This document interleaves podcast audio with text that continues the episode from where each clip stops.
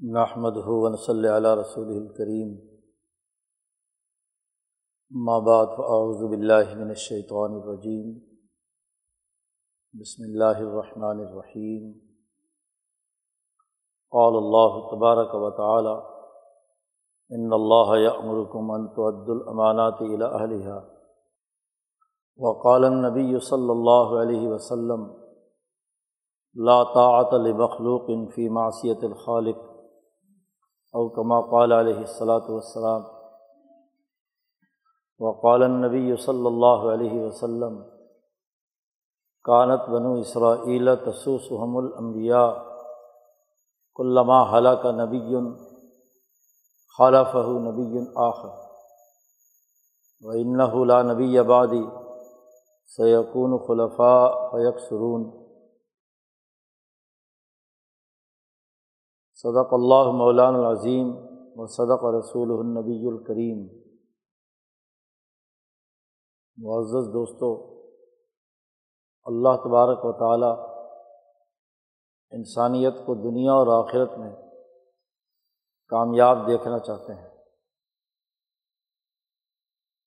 انسانی کامیابی کے لیے اللہ نے ایک مکمل دین دین اسلام نبی اکرم صلی اللہ علیہ وسلم کے واسطے سے ہماری طرف بھیجا ہے۔ رسول اللہ صلی اللہ علیہ وسلم کو مبوس کیا ہے۔ اور انسانی زندگی کے جملہ مسائل کے حوالے سے ایک کامل اور مکمل دین آپ صلی اللہ علیہ وسلم کے واسطے سے ہم تک آیا ہے۔ ان الدین عند اللہ اسلام اللہ کے ہاں سب سے بہترین نظام اور دین وہ اسلام ہے۔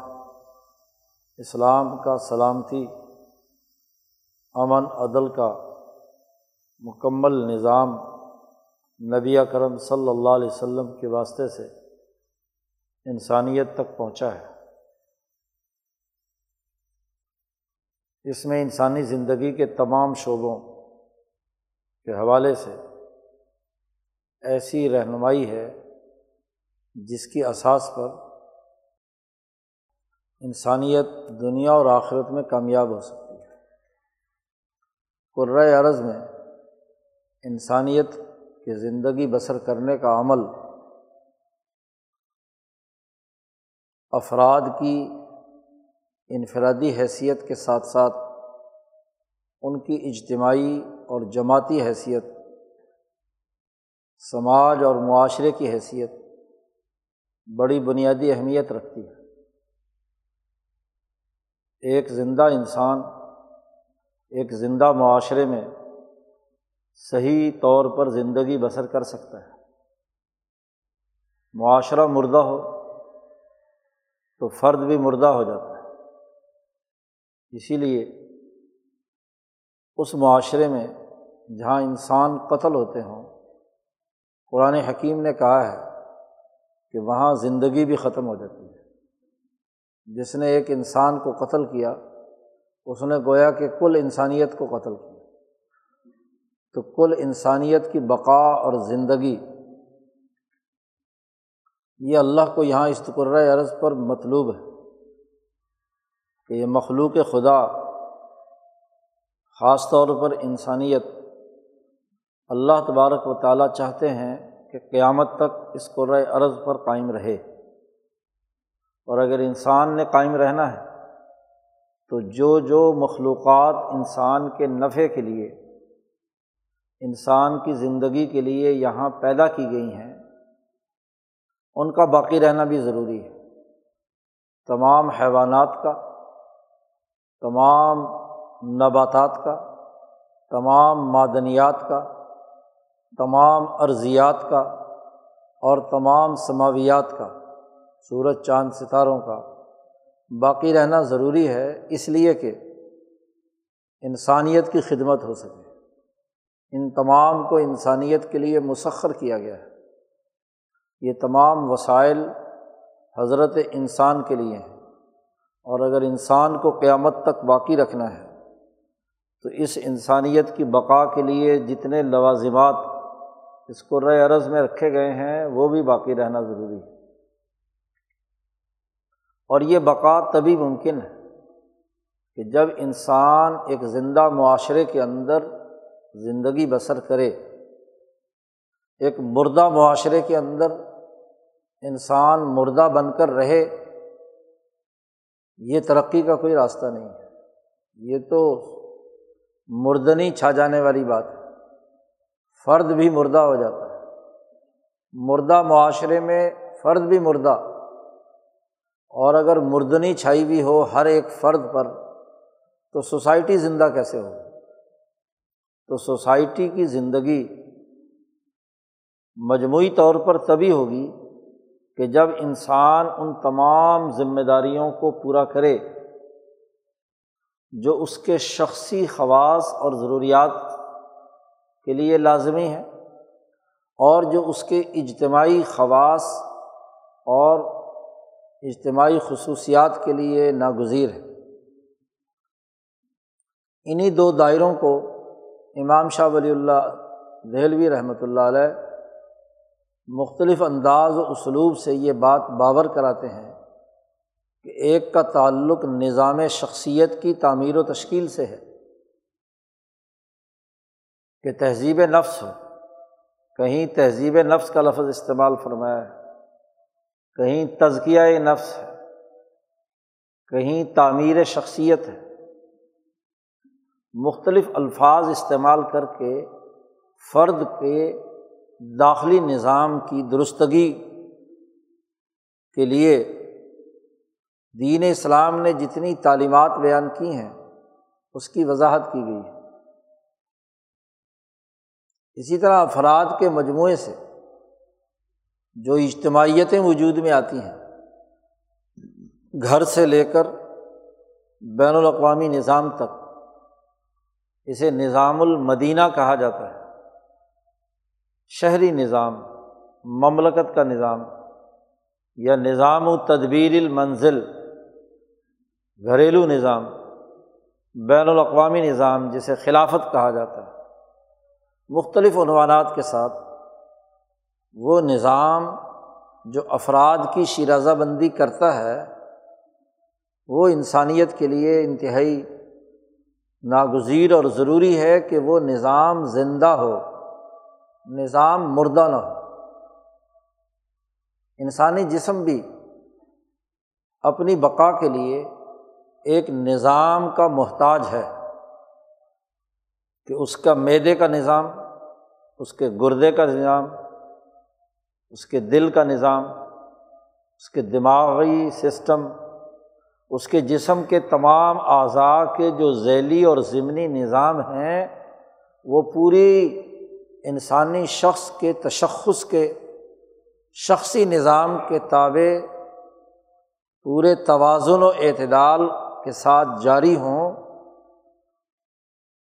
تو وہ انسان درست قرار پائے گا صحت مند ہوگا۔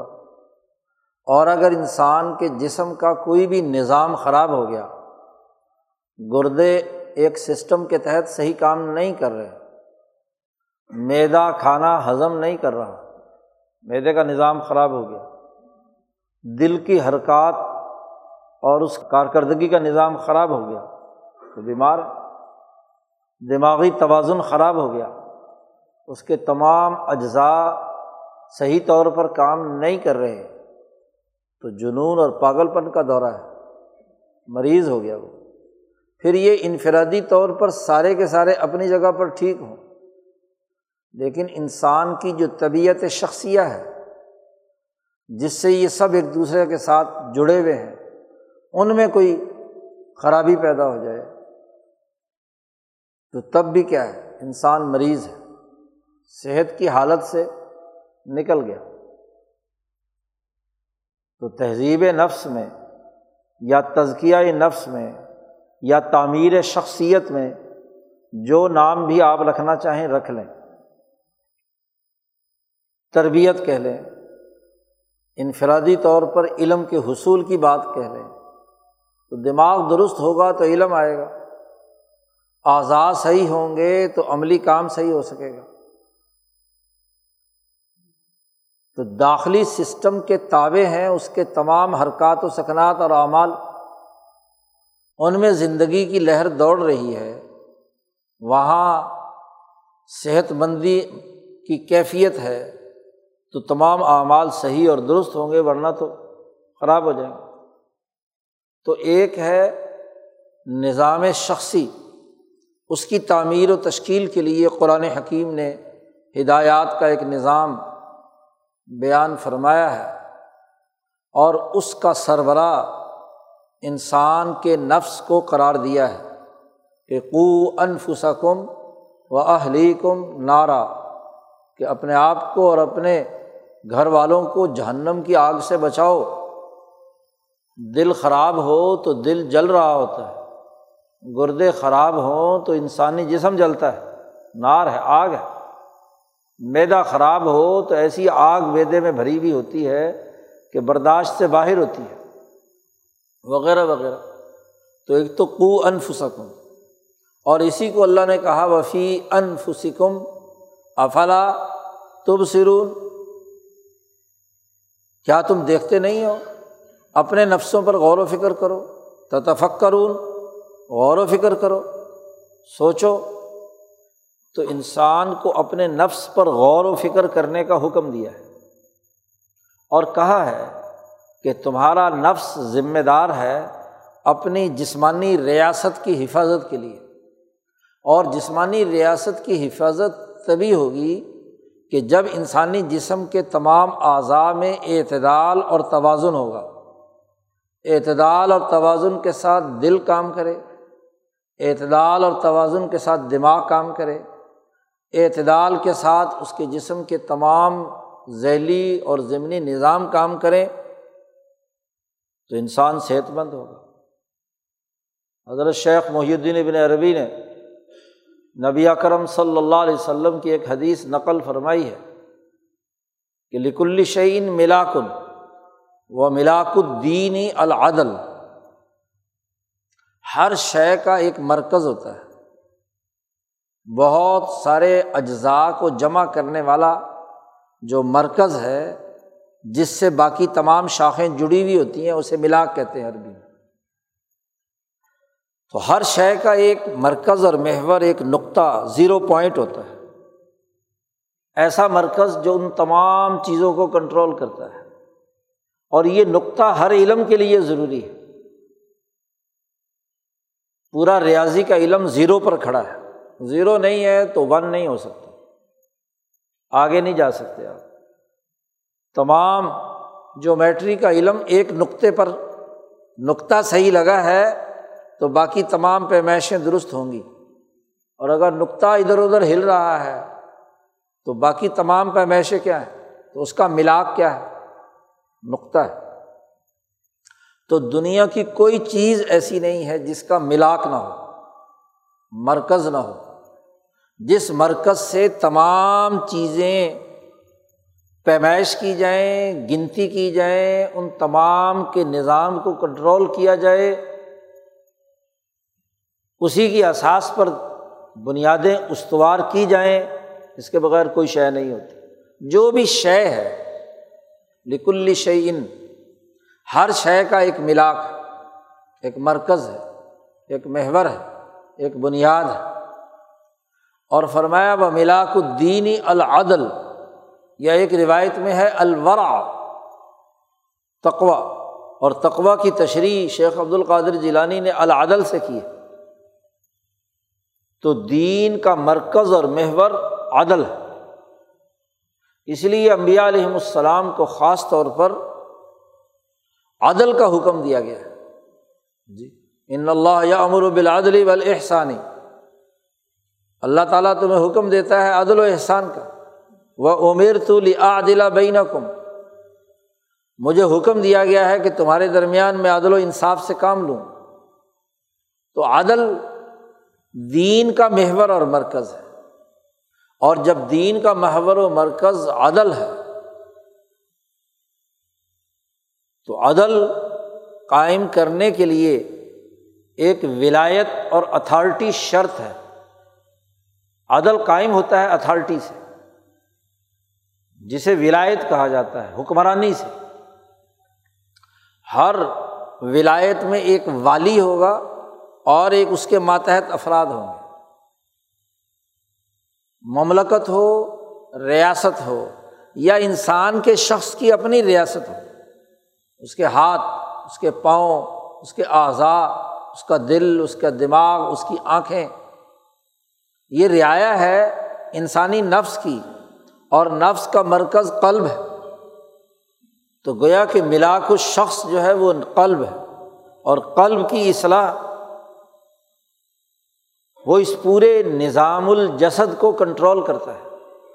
اسی لیے امام شاہ ولی اللہ دہلوی نے فرمایا کہ انسان کی مثال ایسے ہی ہے جیسے نظام المدینہ ہوتا ہے۔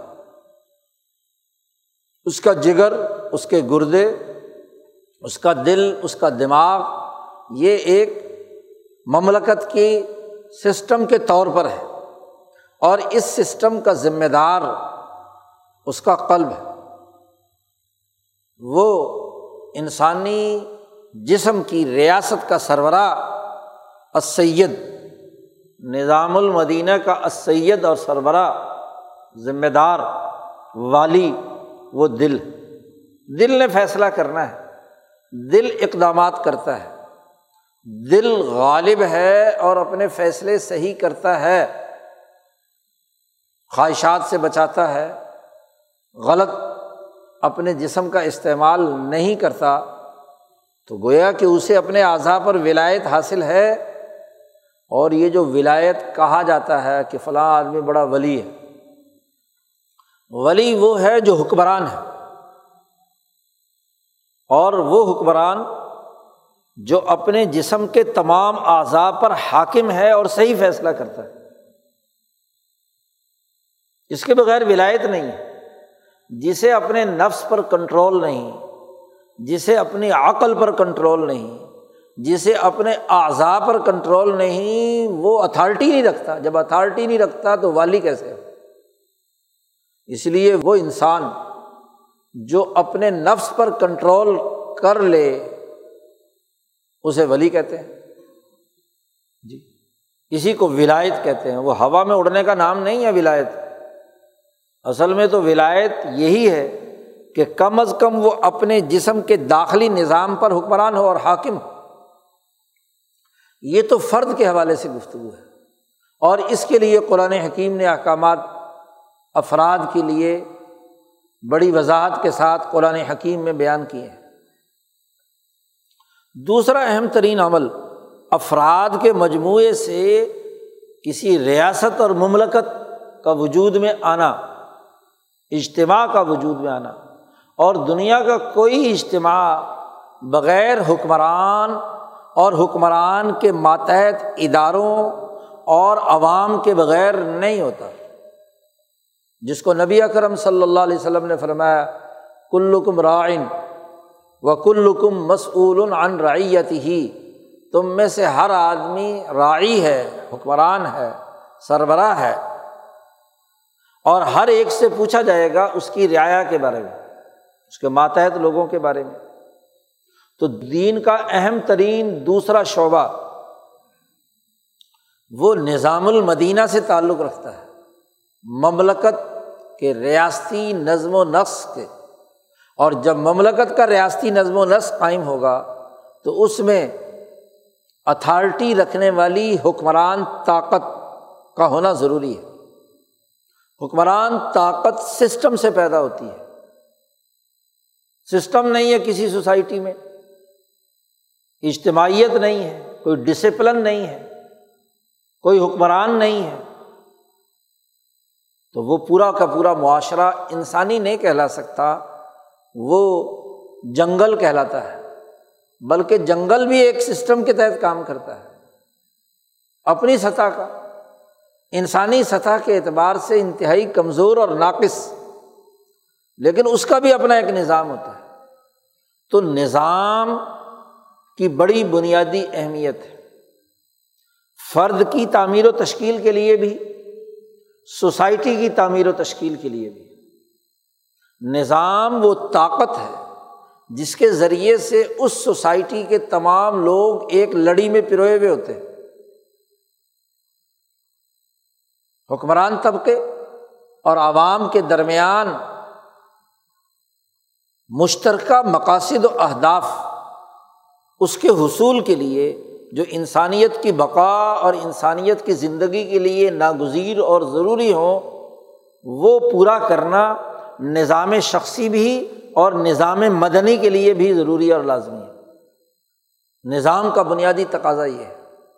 تو شریعت کے وہ احکامات جن کا تعلق نظم مملکت سے ہے، سوسائٹی کے اجتماعی معاملات میں سے ہے اس حوالے سے اللہ نے جو احکامات دیے ہیں، ان میں یہ آیات مبارکہ ہیں جو ابھی خطبے میں تلاوت کی گئی۔ یہ تمہید اس لیے باندھی ہے تاکہ یہ حقیقت معلوم ہو جائے کہ ان آیات کا تعلق سسٹم سے سسٹم سمجھانا چاہتے ہیں۔ اللہ تبارک و تعالیٰ اس حوالے سے چند ہدایات ان آیات مبارکہ میں بیان کی گئی پہلا بڑا بنیادی حکم دیا گیا ہے کہ ان اللہ یا امرکم انتعد الامانات الا اہلیہ مفسرین کا تقریباً اتفاق ہے کہ یہ جو یا امرکم کا حکم ہے، یہ اللہ کی طرف سے تمام حکمرانوں عمرا اور والیوں کے لیے ہے۔ بلکہ ہر وہ فرد جس سطح کی امانتوں کا ذمہ دار ہے، ہر ایک حاکم، ذمہ دار، والی رائی ہر ایک کے لیے یہ حکم ہے۔ ان اللہ یا امرکم اور رسول اللہ صلی اللہ علیہ وسلم نے وضاحت فرما دی کہ عورت بھی اپنے بچوں اور اپنے شوہر کے گھر کی سربراہ ہے۔ ولمر ات رایتن فی بئی زوجیہ تو عورت بھی ایک والیہ ہے اپنی چھوٹی سی اس ریاست کی جس میں اس نے بچوں کی پرورش کرنی ہے اور شوہر کے حقوق کی حفاظت کرنی ہے۔ مرد خاندان کا سربراہ ہے۔ خاندانوں سے مل کر محلے کی کوئی اجتماعیت ہے تو اس کا سربراہ اس کا والی اس کو چلانے والا اول الامر ہے۔ اس سسٹم کا ذمہ دار ہے۔ کوئی پارٹی ہے، اس کا سربراہ ہے۔ کوئی ادارہ ہے، اس کا ذمہ دار ہے۔ وہ ادارہ افراد نے اپنے طور پر مل کر بنایا ہو، تنظیم بنائی ہو، جماعت بنائی ہو، یا بہت بڑی کوئی سیاسی پارٹی ہو، یا کوئی عدالتی نظم و نسق سے متعلق ادارہ ہو، یا کوئی انتظامی نظم و نسق کو چلانے والا انتظامی ادارہ ہو یا کوئی سیکورٹی فورسز سے متعلق ملٹری یا پولیس فورسز کا ادارہ ہو یا تمام ان چھوٹے چھوٹے اداروں پر مشتمل ملک کا حاکم اعلیٰ ہو، اس کو صدر کہو، وزیر اعظم کہو، خلیفہ کہو، بادشاہ کہو، کچھ بھی کہو، کوئی بھی نام رکھ لو۔ تمام ولات تمام عمرا اول الامر جس کے کنٹرول میں جس درجے کی سربراہی ہے، کوئی کالج کا سربراہ ہے، کوئی یونیورسٹی کا ذمہ دار ہے، کوئی کسی اور این جی او کا انجمن کا ذمہ دار ہے، تنظیم کا ذمہ دار ہے، تمام عمرا کو یہ حکم دیا جا رہا ہے کہ امانتیں اس امانت کے جو اہل ہیں، ان کے سپرد کی جائیں۔ جو جس درجے کی ذمہ داری ہے، وہ اس ذمہ داری کو پورا کرے اور ذمہ دار بھی وہ فرد بنایا جائے جو اہل ہو نہ اہل نہ ہو۔ مالی امانتیں، مفسرین کہتے ہیں کہ مالی امانتیں بھی شامل ہیں، جانی امانتیں بھی شامل ہیں، اسی طریقے سے انتظامی امانتیں بھی شامل ہیں۔ فیصلہ سازی کے امور بھی ہیں۔ غرض کے سوسائٹی کی جتنی ذمہ داریاں یا جتنے شعبے قیامت تک نئے سے نئے تخلیق ہوتے رہیں، وہ تمام امانتیں اس کے اندر شامل ہیں۔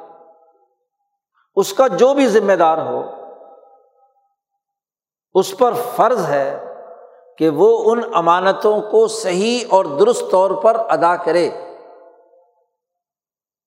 حتیٰ کہ سربراہ کی ذمہ داری یہ بھی ہے کہ جو امانت صحیح طور پر ادا کر رہا ہے، اس کی امانت تو صحیح ادا کرے۔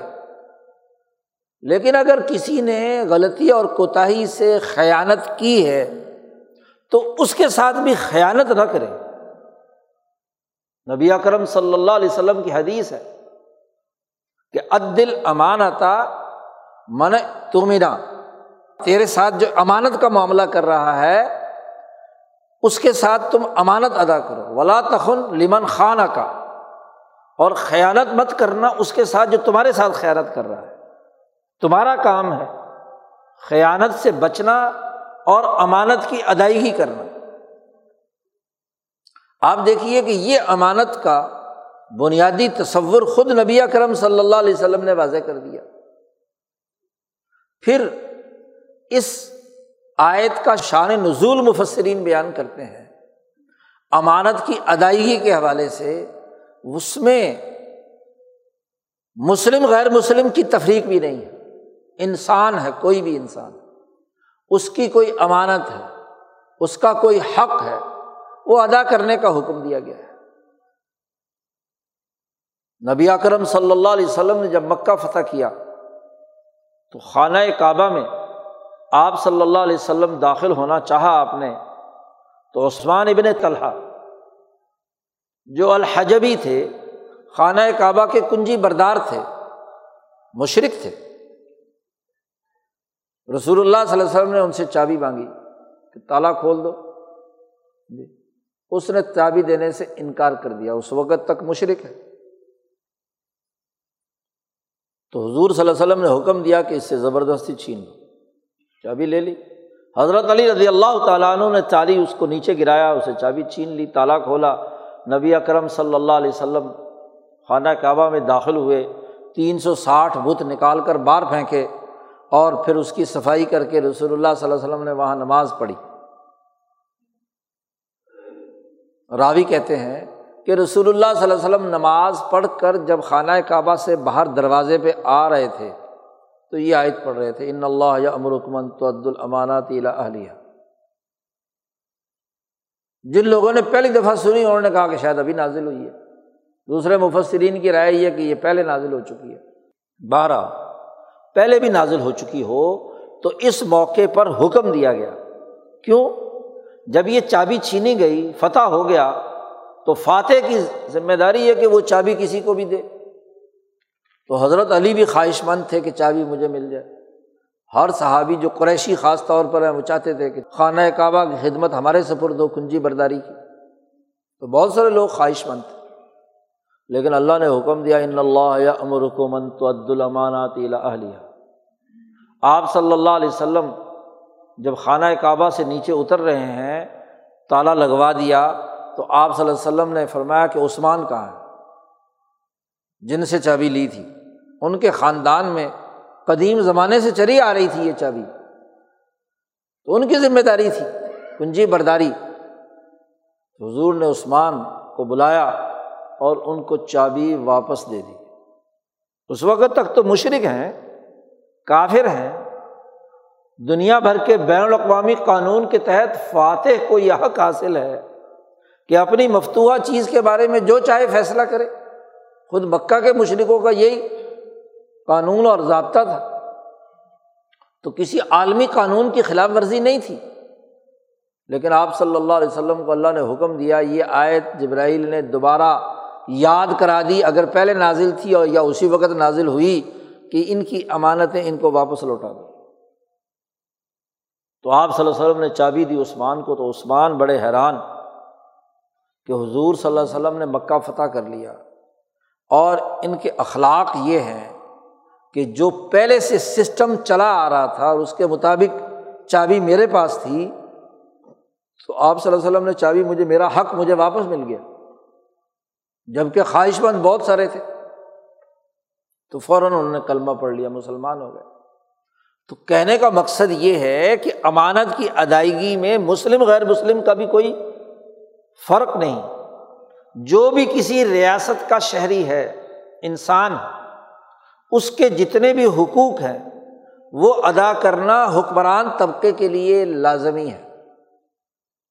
تو ایک تو یہ حکم دیا گیا انتعد الامانات علیہ اور پھر ساتھ ہی ایک بڑا حکم دیا گیا کہ اگر تم انسانوں کے درمیان تمہیں فیصلہ کرنے کا موقع ملے ایزا حکم تم بین الناسی انسان کہا ہے، بین المسلمین نہیں کہا کہ مسلمانوں کے درمیان فیصلہ کرنا پڑے۔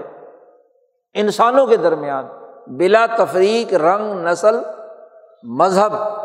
کسی عقیدے کا ہے، کسی نسل کا ہے، کسی مذہب کا ہے۔ انسانوں میں کوئی جھگڑا ہو رہا ہے تو انتظامی افسر، پارٹی کا سربراہ ملک کا حکمران، ملک کے اداروں کے سربراہ خان ان کی ذمہ داری ہے کہ انتہ کو بلادل فیصلہ عدل کی بنیاد پر کریں گے۔ کیونکہ نظام المدینہ امانتوں کا خاص طور پر نظام اور ذمہ داریاں، اس کا ملاک، اس کا مرکز العدل۔ دین کی اساس العدل ہے۔ عدل کی اساس پر فیصلہ ہوگا۔ یہ نہیں دیکھا جائے گا کہ مقدمہ لڑنے والا اور مقدمے کا دفاع کرنے والا، دونوں کا مذہب کیا ہے، نسل کیا ہے، عقیدہ کیا ہے، زبان کیا ہے؟ نہیں۔ انسانی بنیاد کو سامنے رکھ کر انتہ کمو بلادل حکمرانوں کو یہ ہدایت دی ہے۔ اور اس ہدایت کے بعد اللہ نے کہا، یہ بہت اچھی نصیحت تمہیں کی ہے۔ بہت اچھا حکم ہے۔ یہ وہ نصیحت اور واز نہیں ہے کہ ایک کان سے سنو اور دوسرے کان سے نکال دو۔ اللہ کا واز اور اللہ کی نصیحت حکم ہوتا ہے۔ اسی لیے حکم دیا انتعد الامانات۔ ادا کرو امانتیں۔ یہ نصیحت یہ نہیں کہ چاہے ادا کرو یا نہ کرو، امانتیں پورا کرو یا نہ کرو۔ نہیں نعما یعیز و کم بے اللہ خوب سن بھی رہا ہے تمہارے فیصلوں کو۔ اور دیکھ بھی رہا ہے۔ تمہاری امانتوں کے حوالے سے اس کے پاس تمہاری ویڈیو بھی بن رہی ہے اور آڈیو بھی بن رہی ہے، کیونکہ وہ سمیع بھی ہے اور بصیر بھی ہے۔ دونوں چیزوں کا ریکارڈ اس کے پاس ہے کہ تم نے امانتیں ادا کی خیانت تو نہیں کی۔ میاں بیوی کا تعلق ہو، بچوں اور ماں باپ کا تعلق ہو گھر کا نظام ہو یا ایک فرد کی ذات کا معاملہ ہو، اس نے اپنے کسی عزب کے ساتھ زیادتی تو نہیں کی، اپنے کسی سسٹم کو غلط استعمال تو نہیں کیا۔ نیم ماں یا زکم بھی تزکیے کا مطلب ہی ہے کہ آپ اپنے ہاتھ سے انسان دوست کام کریں گے، عدل والا۔ انسان پر ظلم کرنے والا کام نہیں کریں گے۔ پاؤں چل کر تمہارے ظلم کے پھیلاؤ کے لیے استعمال نہ ہوں، بلکہ عدل کے کاموں کے لیے استعمال ہوں۔ تمہاری آنکھیں، تمہارے کان، تمہارا دل، تمہارا دماغ، تمہارا علم، تمہارا شعور، تمہارا فکر، تمہارے تمام چیزیں، وہ عدل کی احساس پر اور امانتوں کی ادائیگی، چیزوں کا حق کی ادائیگی کی بنیاد پر ہوگا۔ تو اس کو بھی دیکھ رہا ہے اور سن رہا ہے۔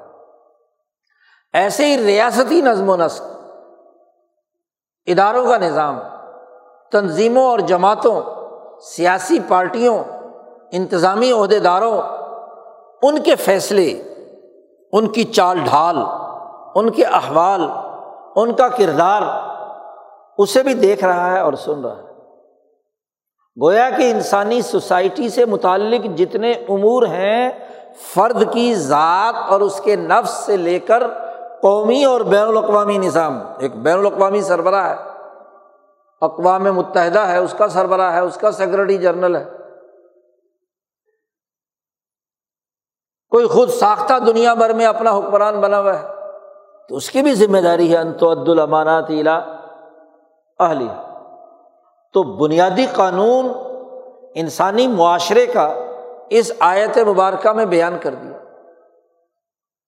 اب یہ حکم تو تھا سربراہان کو، جو ذمہ داران ہیں۔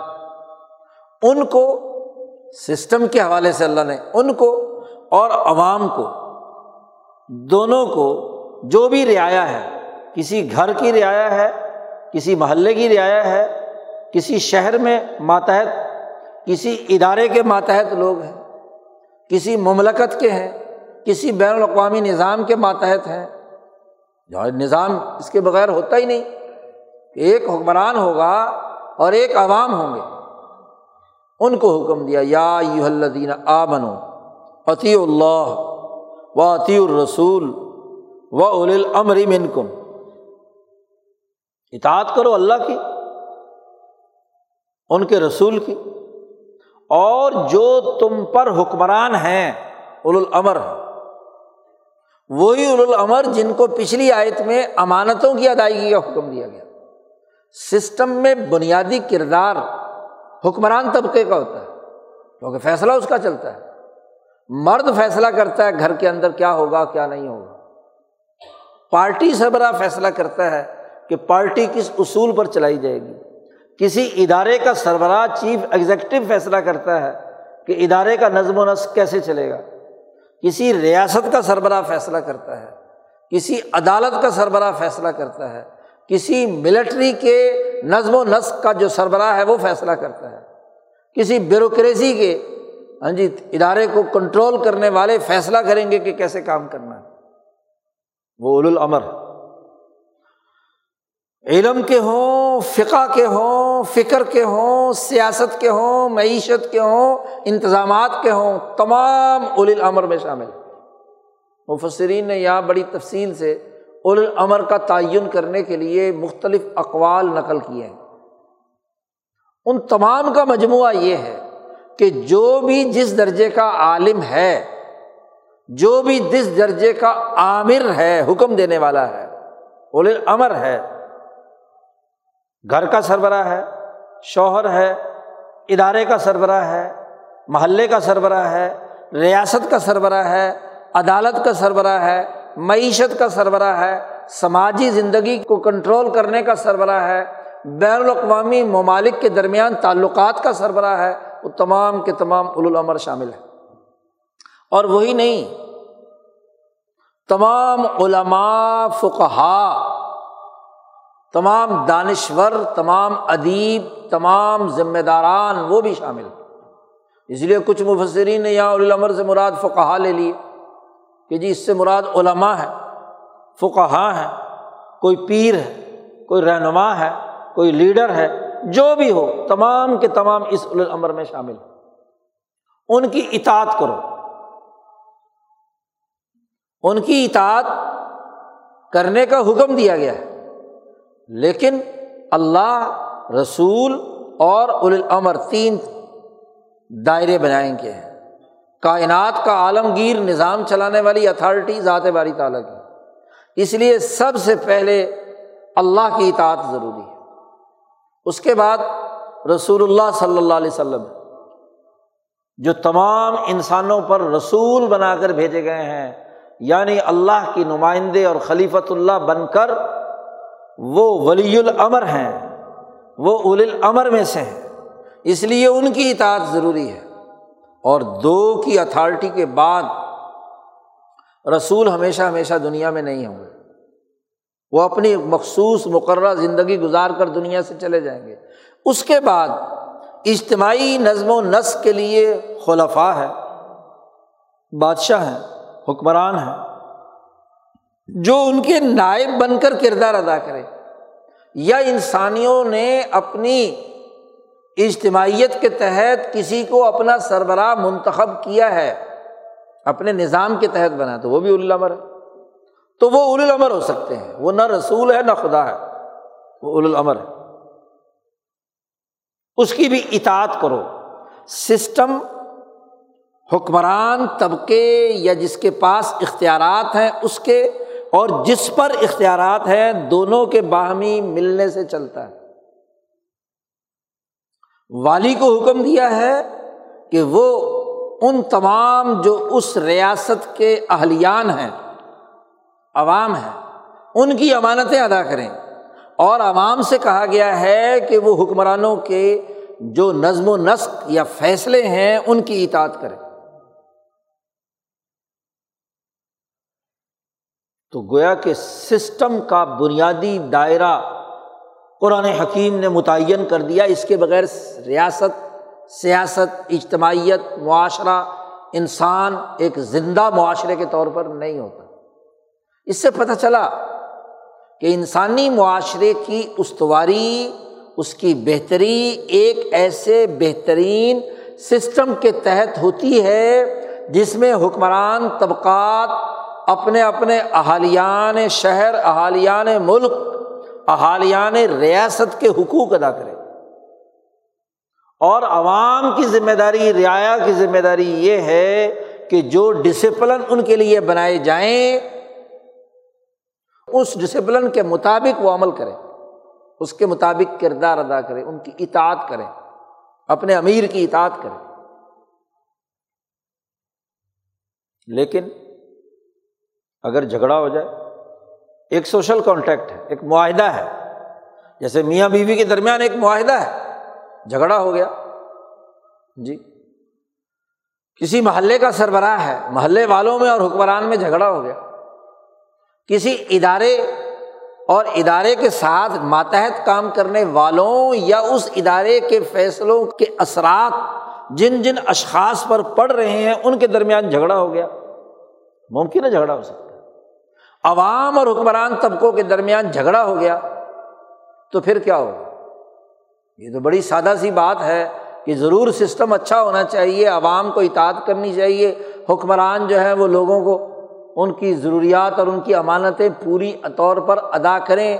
یہ بطور واز کے اور بطور سسٹم کے اگر ہو تو درست بات ہے۔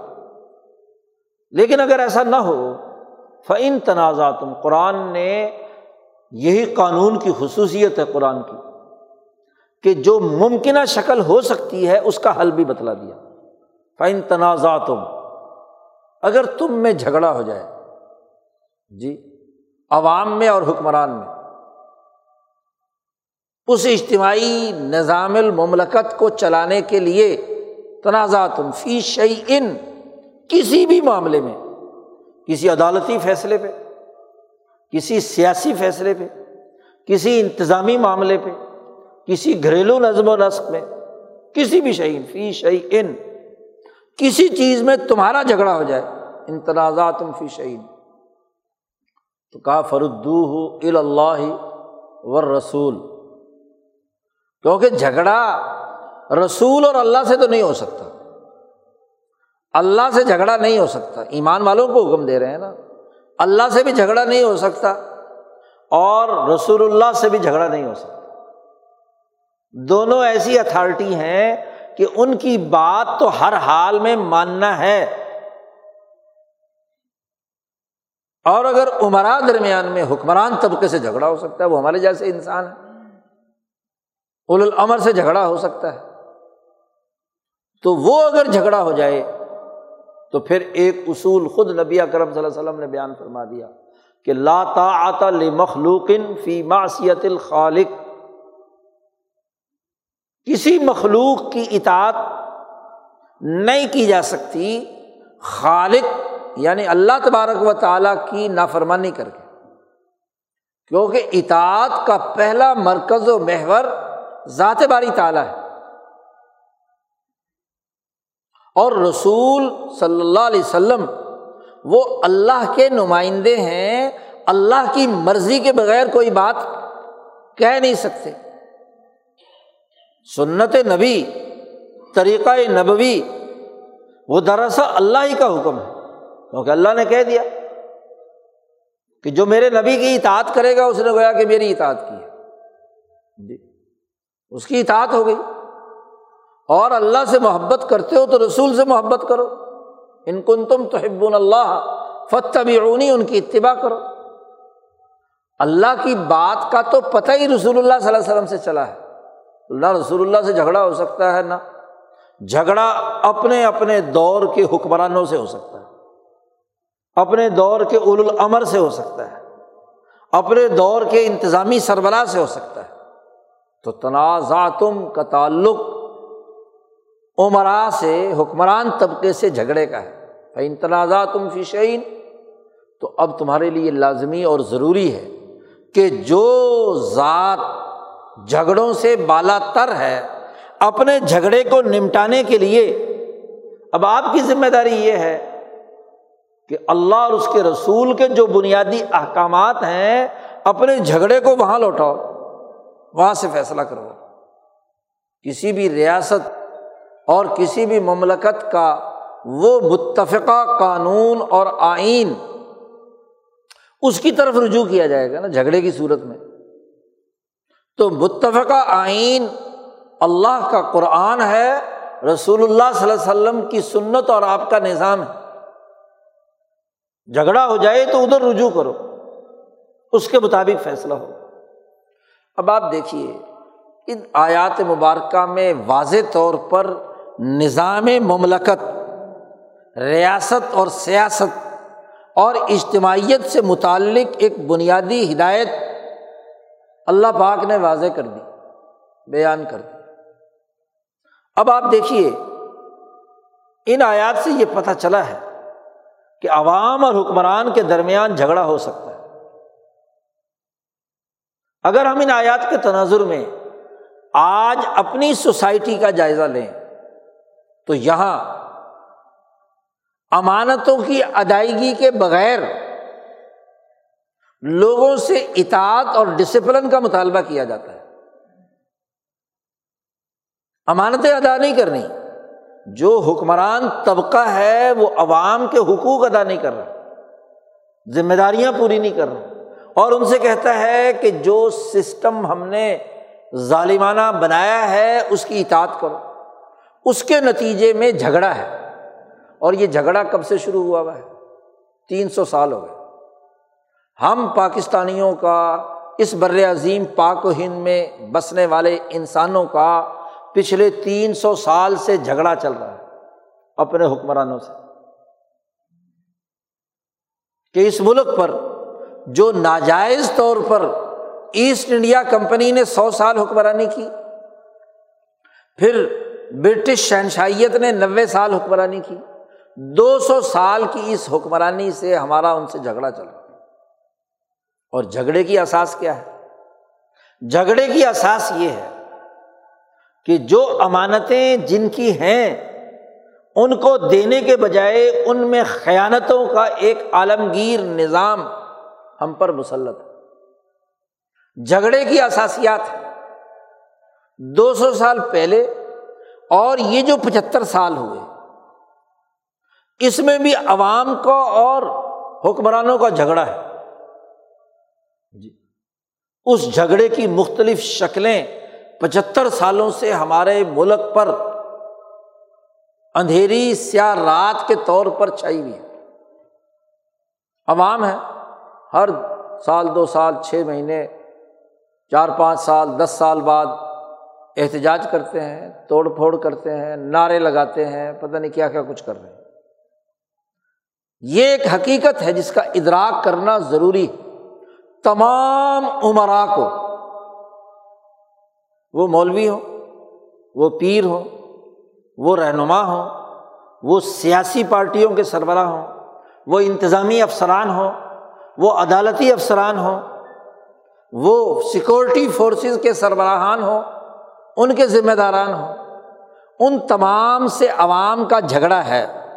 یہ ایک طے شدہ حقیقت ہے کہ جو جھگڑا انیس سو سینتالیس سے پہلے انگریز سامراج کے بنائے ہوئے نظام سے تھا، وہی جھگڑا ان پچہتر سالوں میں نظام کے اعتبار سے ہے۔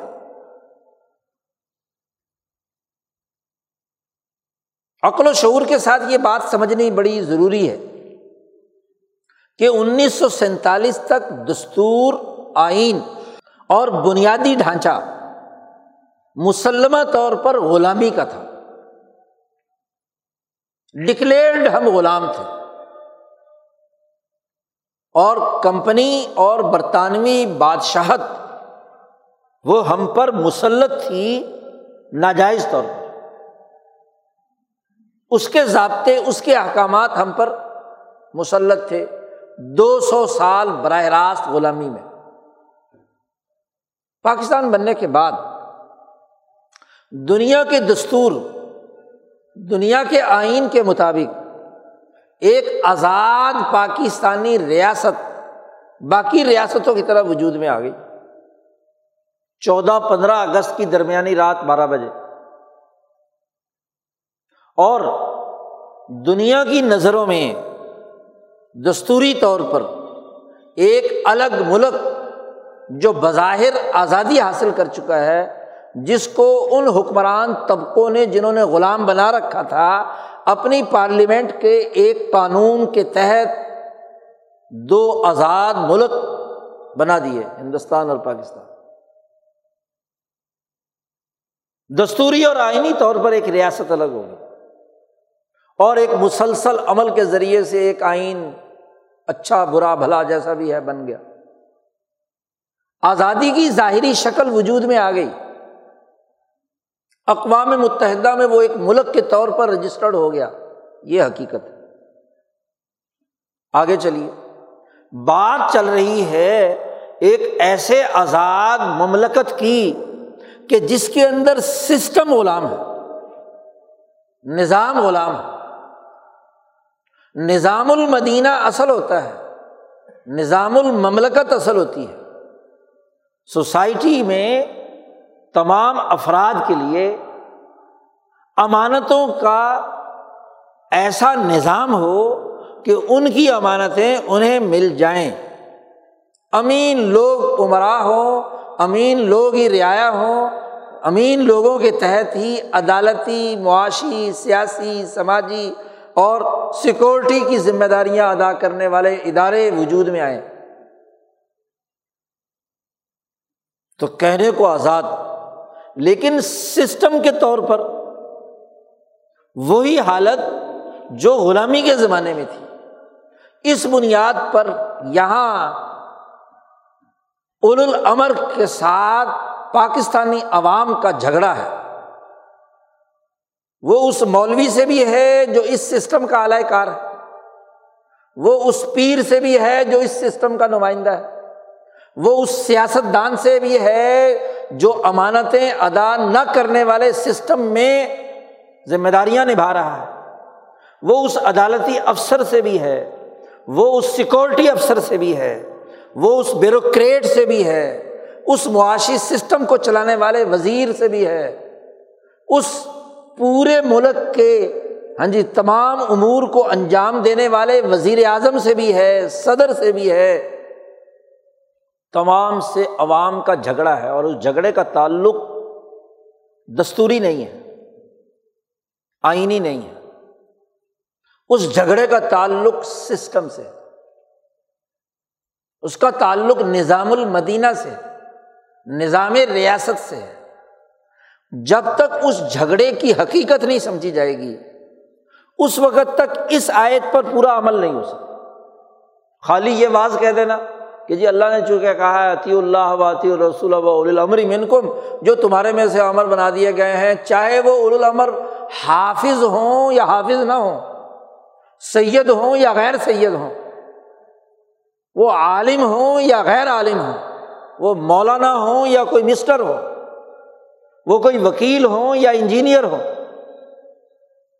صرف یہ کہہ دینا کہ چونکہ اول العمر ہے، لہٰذا اس اول العمر کی اطاعت کرو۔ تعریفوں کے بل باندھنا۔ جی یک طرفہ۔ اور عوام کو برا بھلا کہنا کہ ان کا کام ہے ایک مزدور کیوں اٹھ رہا ہے؟ ایک کسان کیوں اٹھ رہا ہے؟ ایک آٹا مانگنے والا آٹے کے لیے شور کیوں مچا رہا ہے؟ اسے حکومت کے سسٹم کے اندر رہ کر کام کرنا ہے۔ اس کو یہ واز کہنا کہ مقدر میں تیرے یہ کچھ لکھا ہوا تھا، اس لیے تو اپنے مقدر کو لے اور باقی چھوڑ۔ لٹیرے لوٹتے رہے، نظام کی خرابی رہے، تو کوئی سسٹم نہ بنایا جائے۔ بنیاد نہ ہو، طریقہ کار نہ ہو، کوئی پروسیجر نہ ہو۔ وہی غلامی کا نظام موجود ہو۔ تو ایسی صورت میں عوام سے یہ مطالبہ کرنا کہ اول العمر کی اطاعت کرو۔ وہ تو نبی اکرم صلی اللہ علیہ وسلم نے خود کہہ دیا لاتا آتا مخلوق ان فی ماسیت الخالق۔ جھگڑے کی بنیادی اثاسیات چار باتیں کہ ہمارا سسٹم، عدالتی سسٹم، سیاسی سسٹم، معاشی سسٹم، سیکورٹی سسٹم، مذہبی سسٹم، علم و فتوے کا سسٹم وہ آزاد ہونا چاہیے۔ وہ کسی دوسرے ملک، کسی دوسرے فکر، کسی سرمایہ داری نظام یا کسی سوشلسٹ نظام کا غلام نہیں ہونا چاہیے۔ یہ جھگڑا ہے۔ وہ جھگڑا آزادی کا ہے۔ حقیقی آزادی کا ہے۔ کہ جس کی احساس پر ہمارا سسٹم اپنے فیصلے خود کرے۔ صرف دستور میں لکھ دینے سے کہ ایک آزاد ریاست مملکت پاکستان قائم ہو گئی یہ کافی نہیں ہے۔ سسٹم آزاد ہو، اس کا کوئی انتظامی افسر اے سی سے لے کر اسٹیبلشمنٹ سیکرٹری تک، سول جج سے لے کر سپریم کورٹ کے جج تک، ایک سپاہی سے لے کر صوبے کے آئی جی اور وزارت داخلہ کے افسران تک ایک فوجی سپاہی سے لے کر فوج کے تمام سربراہان تک، ایک کسی مسجد کے چھوٹے امام سے لے کر اسلام آباد کی سب سے بڑی مسجد کے خطیب تک، ایک چھوٹے مدرسے سے لے کر بڑے مدرسے کے چلانے والے مفتی اور لیڈر اور رہنما تک، ایک چھوٹی سی پیری مریدی یا خانقاہ سے لے کر بڑے سے بڑے پیر تک۔ ضرورت کیا ہے؟ کہ اس کا سسٹم وہ اپنے ماتحت لوگوں کے فیصلے کرتے ہوئے، ان پر کوئی حکم جاری کرتے ہوئے، کوئی نوٹیفیکیشن جاری کرتے ہوئے، ان کا کردار متعین کرتے ہوئے، ان کو کوئی فتویٰ دیتے ہوئے، ان کے لیے کسی بھی قسم کا کوئی حکم جاری کرتے ہوئے وہ ملک اور ریاست کے مفاد کو سامنے رکھے، کسی دوسرے کی ڈکٹیشن قبول نہ کرے۔ آزادی۔ ردو اللہ ور رسول جھگڑے کی پہلی بنیاد نظام کا غیر ملکی طاقتوں، اغیار کے تسلط سے آزاد ہونا ہے۔ اور اس آزادی کو اگر ہم ردو اللہ ور رسول اللہ اور اس کے رسول کی طرف لوٹائیں جھگڑے کو، تو اس جھگڑے کا فیصلہ اللہ نے کر دیا۔ اس کے رسول نے کر دیا کہ امبیا علیہم السلام کو اللہ نے بھیجا انسانوں کے آزادی کے لیے۔ موسا علیہ السلام کو بھیجا جا کر ہو فرعون کے مقابلے میں ان ارسل مانا بنی اسرائیل بنی اسرائیل کو آزادی دو۔ جی؟ عمر فاروق نے فرمایا متستہ بت تم اناس وقت ولادت ہم مہا تم احرارا کب سے تم نے غلام بنانا شروع کیا؟ اللہ نے تو ان کو پیدا کیا تھا آزاد۔ جھگڑے کی پوری بنیاد۔ دو سو سال دستوری اور آئینی جھگڑا بھی تھا برطانیہ سے، سامراج سے، اور سسٹم کا بھی جھگڑا تھا۔ ملک بننے کے بعد دستور کے اور ظاہری طور پر دنیا بھر کے مملکت کو تناظر میں ایک آزاد ملک بن گیا، وجود میں آ گیا۔ اب جھگڑا جو ہے وہ سسٹم کا ہے۔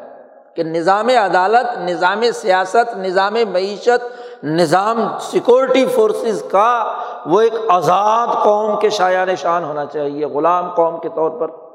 نہیں، یہ جھگڑا ہے۔ اب اس جھگڑے سے ہٹا کر لوگوں کو چھوٹے چھوٹے جھگڑوں میں، دیوبندی، بریلوی، اہل حدیث، شیعہ ہاں جی ان جھگڑوں میں، برادریوں کے جھگڑوں میں یہ سسٹم جو آکاؤں غیر ملکی آکاؤں کے تحت نظام کام کر رہا ہے، یہ چاہتا ہے کہ یہ جھگڑے ہوتے رہے آج وہ شعور پیدا کرنا ہے کہ جھگڑے کی اصل بنیاد سسٹم کا غیر ملکی طاقتوں سے آزاد ہونا ہے۔ نمبر دو، دوسرا جھگڑا یہ ہے تنازع تم فی ان ان اشیا میں سے دوسرا جھگڑا یہ ہے کہ نظام بلا تفریق رنگ، نسل، مذہب انتحکم بالعدل، عدل کی بنیاد پر ہونا چاہیے۔ ظلم کی بنیاد پر نہیں ہونا چاہیے۔ اور عدل و مساوات کی بنیاد پر تمام اول الامر اور عوام کے درمیان تمام فیصلے ہونے چاہیے۔ اول الامر کو اللہ نے خود پابند کیا ہے۔ اسی آیت میں کہ انتحکم و بالعدل۔ دوسرا جھگڑا یہ ہے۔ ظلم ہوتا ہے تو لوگ اٹھ کھڑے ہوتے ہیں، احتجاج کرتے ہیں، بولتے ہیں۔ وہ ظلم سیاسی پارٹی کا سربراہ کرے، کوئی انتظامی افسر کرے، کوئی عدالتی افسر کرے، کوئی مولوی اور پیر کرے، کوئی سیکورٹی فورسز کا ذمہ دار کرے تو غلط۔ اس کو جو الامر بنایا ہے اس کو جو ریاست کا سربراہ بنایا ہے، اس ادارے کا سربراہ بنایا ہے، اس کی ذمہ داری ہے کہ انتہ کمو بالعدل، جھگڑے کی دوسری بنیاد عدل، کہ عدل نہیں ہے، اس کے مقابلے میں ظلم ہے۔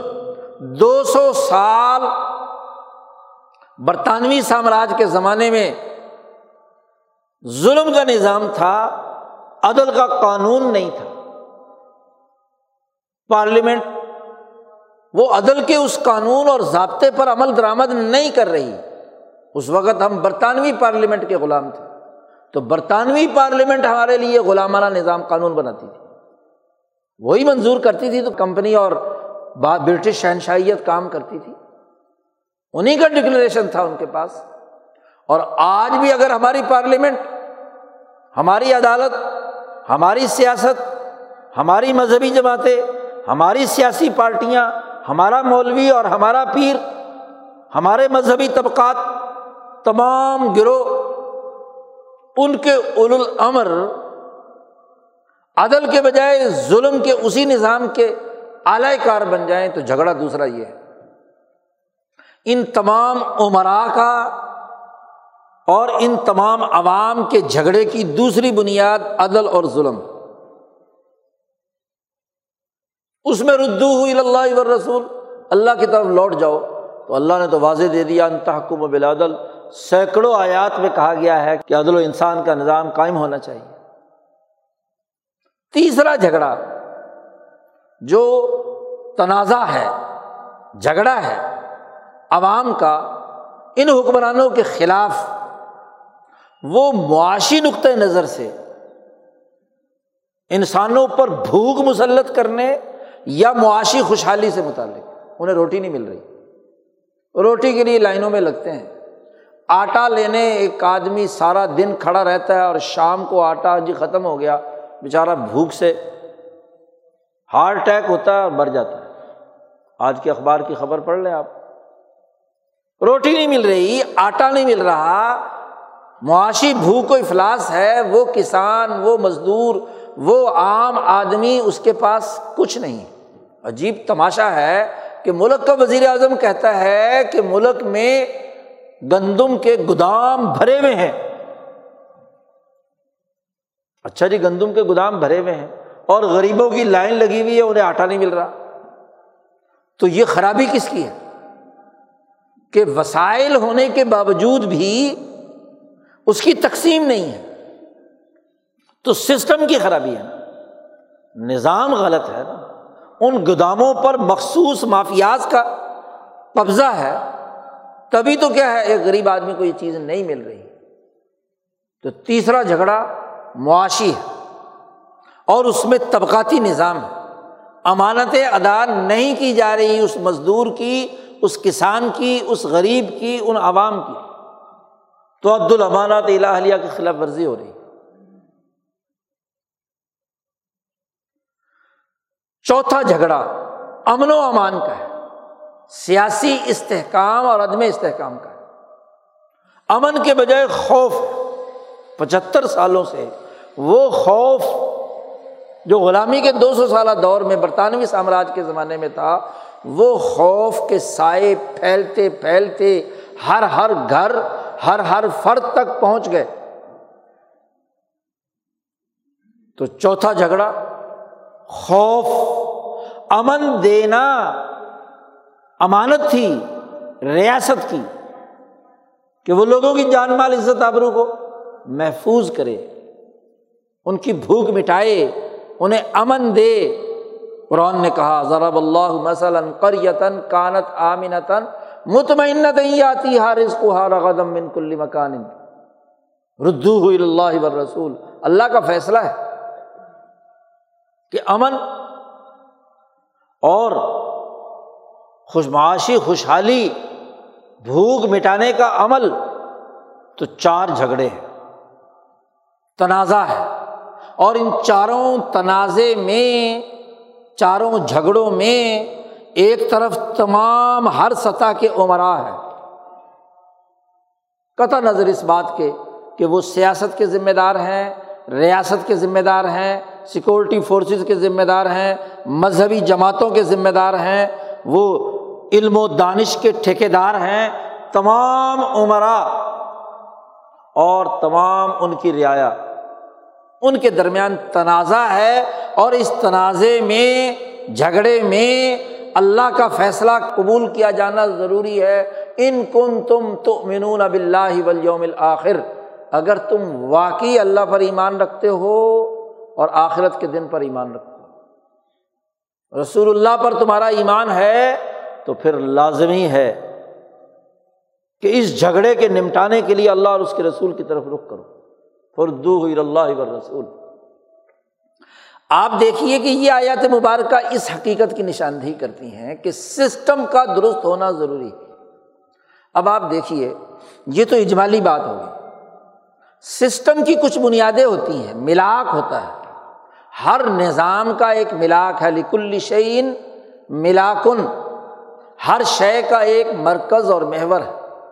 اور مرکز اور محور تبھی بنتا ہے جب اجتماعی مشاورت سے انسانی سوسائٹی کے ممکنہ مسائل کا جائزہ لے کر اس کے حل کرنے کے ہر ہر مرحلے کے بارے میں ایک ضابطہ بندی ایک طریقۂ کار، ایک پروسیجر ایک قانون متعین کیا جائے۔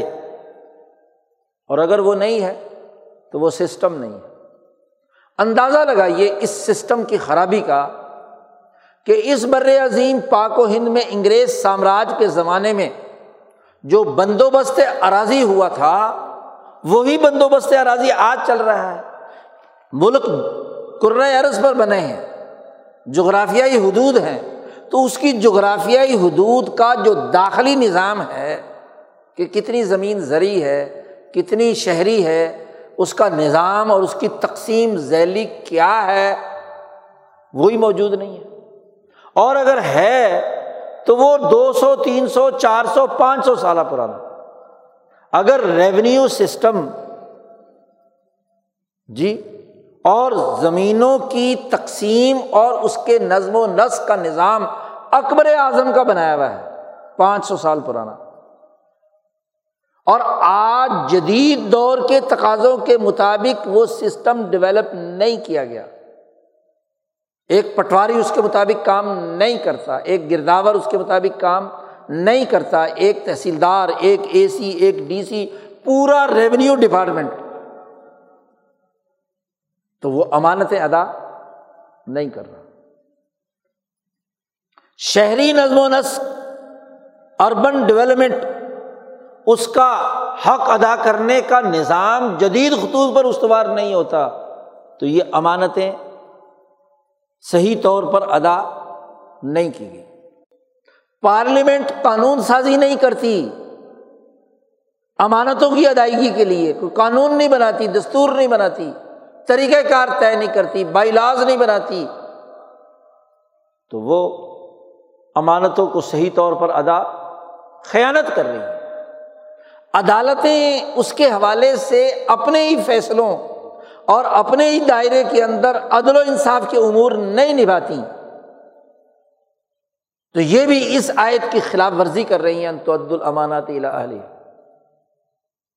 مذہبی طبقے ممبر و محراب اپنے عوام کی ان امانتوں کے حوالے سے شعور پیدا نہیں کرتے، اپنے فقہ، اپنے علم، اپنے دانش سے وہ شعور پیدا نہیں کرتے کہ سوسائٹی کے مسائل بنیادی طور پر کیا ہے اور ان کے حل کرنے کے لیے دین نے کیا رہنمائی کی ہے۔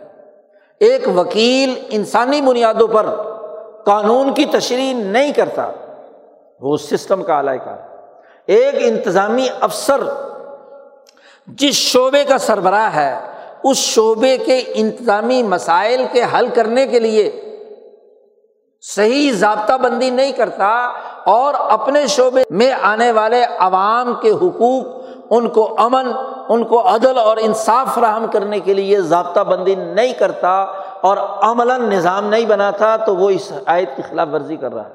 انتعد الاماناتی الا اہلیہ آج ہمارا مسئلہ یہ ہے کہ ایک اس دور کے تقاضے کے مطابق ایک آزاد قومی جمہوری، عادلانہ اور پرامن زندگی بسر کرنے والی ریاست کا نظام خراب جس کے اول الامر صحیح فیصلے نہیں کر رہے۔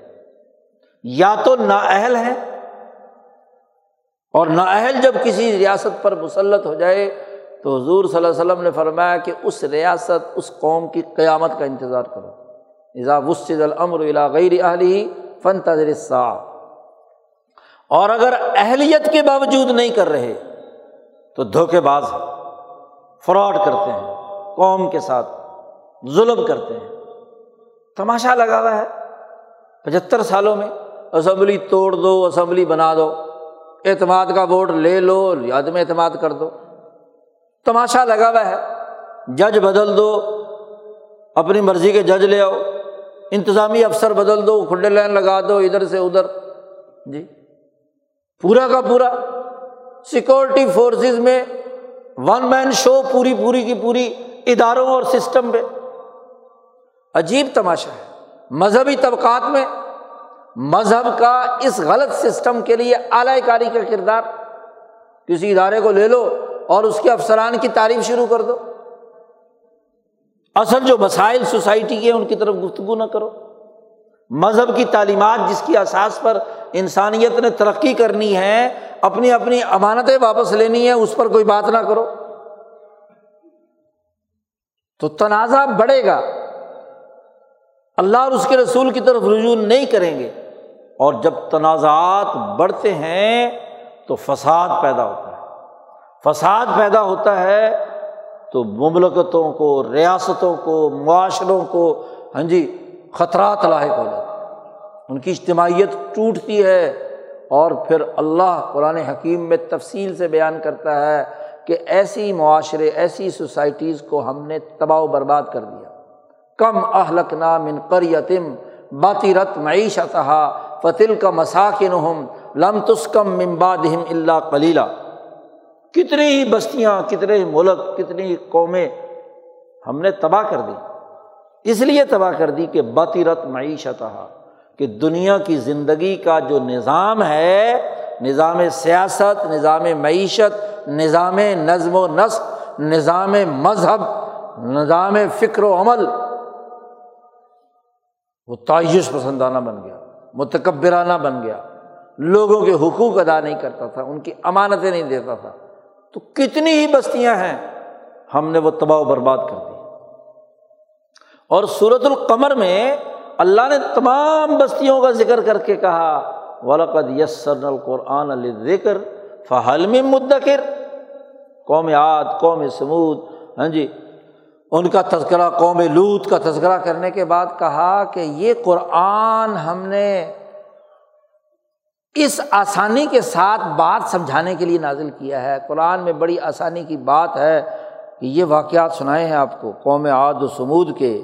تو کیا کوئی اس سے نصیحت حاصل کرتا ہے کہ تم کہیں آد و سمود کے نقش قدم پر چلنے لگو؟ تم قوم لوت کی حرکتیں کرو۔ تم قوم شعیب کی طرح ناپ تول میں کمی کرو، تم معاشی حقوق سلب کرو، تم سیاسی حقوق سلب کرو، تم مذہبی طور پر قرآن آیات اور تورات و انجیل بیچنے لگ جاؤ اس طرح بھی آیاتی سمن کلیلہ تو تم نے دیکھا نہیں پوری تاریخ، جو کتنی بستیاں ہم نے اجاڑ دیں۔ حل میں مدکر، کیا کوئی تم میں سے نصیحت حاصل کرنے والا ہے؟ کسی کے لیے یہ یادداشت کی بات ہے، اسے دیکھ کر نظام عبرت، جو پوری تاریخ کا ہے، اس کو سامنے رکھے اور اپنی سوسائٹی کا تجزیہ کرے۔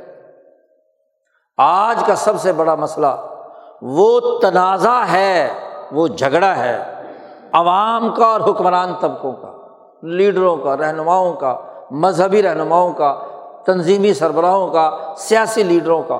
اور پچہتر سالوں سے یہ جھگڑا بڑھ رہا ہے۔ مسلسل جی۔ سوسائٹی میں جو نظام المدینہ ہے، اس کو درست کرنے کی فکر نہیں ہے۔ تو اس کے نتیجے میں سوائے ملکوں، قوموں کی تباہی کے اور کچھ نہیں۔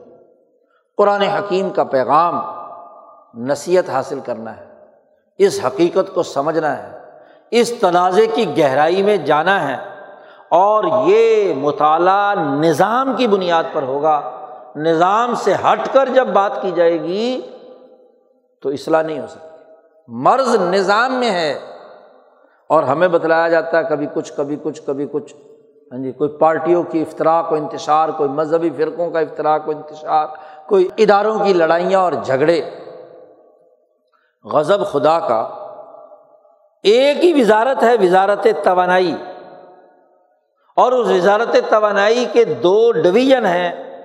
ایک گیس کو کنٹرول کرنے والی کمپنی ہے اور ایک بجلی بنانے والی پاور کمپنی ہے۔ دونوں کے درمیان جھگڑا ہو رہا ہے۔ دونوں ایک وزارت کے محتاط ہیں، ایک حکومت کے اندر ہے ان جھگڑوں کا فیصلہ وزارت نہیں کر سکتی، ریاست نہیں کر سکتی، ملک پاکستان کی کوئی عدالت نہیں کر سکتی۔ دونوں کا مقدمہ پچھلے دس پندرہ سال سے لندن کی عدالت میں چل رہا ہے۔ وہ فیصلہ کرے گی کہ ان دونوں میں سے حق پر کون ہے۔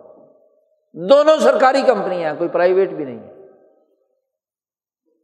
اس سے بڑا سسٹم کی خرابی اور اس کے منہ پر کالک، اس کے علاوہ اور کیا ہو سکتی ہے؟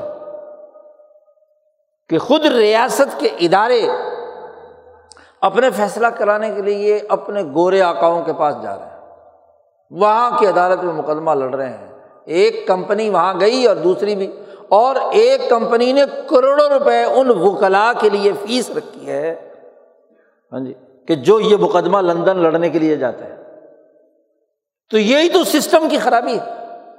تو جب تک سسٹم کے تناظر میں چیزوں کو نہیں دیکھا جائے گا، نہ کوئی اصلاح احوال ہو سکتی ہے، نہ درست نہیں۔ یہاں کی پارٹیاں بھی اپنی اپنی ڈگڈگی پہ جاتی ہیں۔ مذہبی لوگ بھی اپنے اپنے کیا ہے، مذہبی افطراک کی بنیاد پر لنترانیاں کرتے ہیں اور یہاں کے لیڈر اور یہاں کے اداروں کے سربراہان بھی اپنے گلے سے اتار کر دوسروں کے گلے میں ڈالتے ہیں۔ ہم سب کو بائیس کروڑ پاکستانیوں کو اپنی ریاست اور اپنی مملکت کے سسٹم پر غور و فکر کرنا چاہیے کہ سسٹم اگر غلام ہے، سسٹم عدل پر نہیں، ظلم پر ہے سسٹم بد امنی کی آگ پھیلا رہا ہے، سسٹم بھوک بانٹ رہا ہے، تو یہ غلط اس سسٹم کو آزاد ہونا چاہیے، عادلانہ ہونا چاہیے، امن پیدا کرنے والا ہونا چاہیے، معاشی خوشحالی پیدا کرنے والا ہونا چاہیے۔ تب تو ریاست اور اجتماعیت برقرار رہے گی۔ ورنہ تو خدا نخواستہ، اگر ہمارے یہی لچھن رہے تو نتیجہ دنیا بھر میں جو آتا ہے، ظاہر ہوتا ہے، قرآن نے گزشتہ قوموں کے تاریخی واقعات کے تناظر میں وہ آئینہ دکھایا ہے۔ اللہ تعالیٰ ہمیں اسے دیکھنے اور اپنے آپ کو درست کرنے، اپنے اعمال کا تجزیہ کرنے، اپنے اجتماعی معاملات کا شعور حاصل کرنے کی توفیق عطا فرمائے۔ وہ آخر داوانہ الحمد للہ رب العالمین۔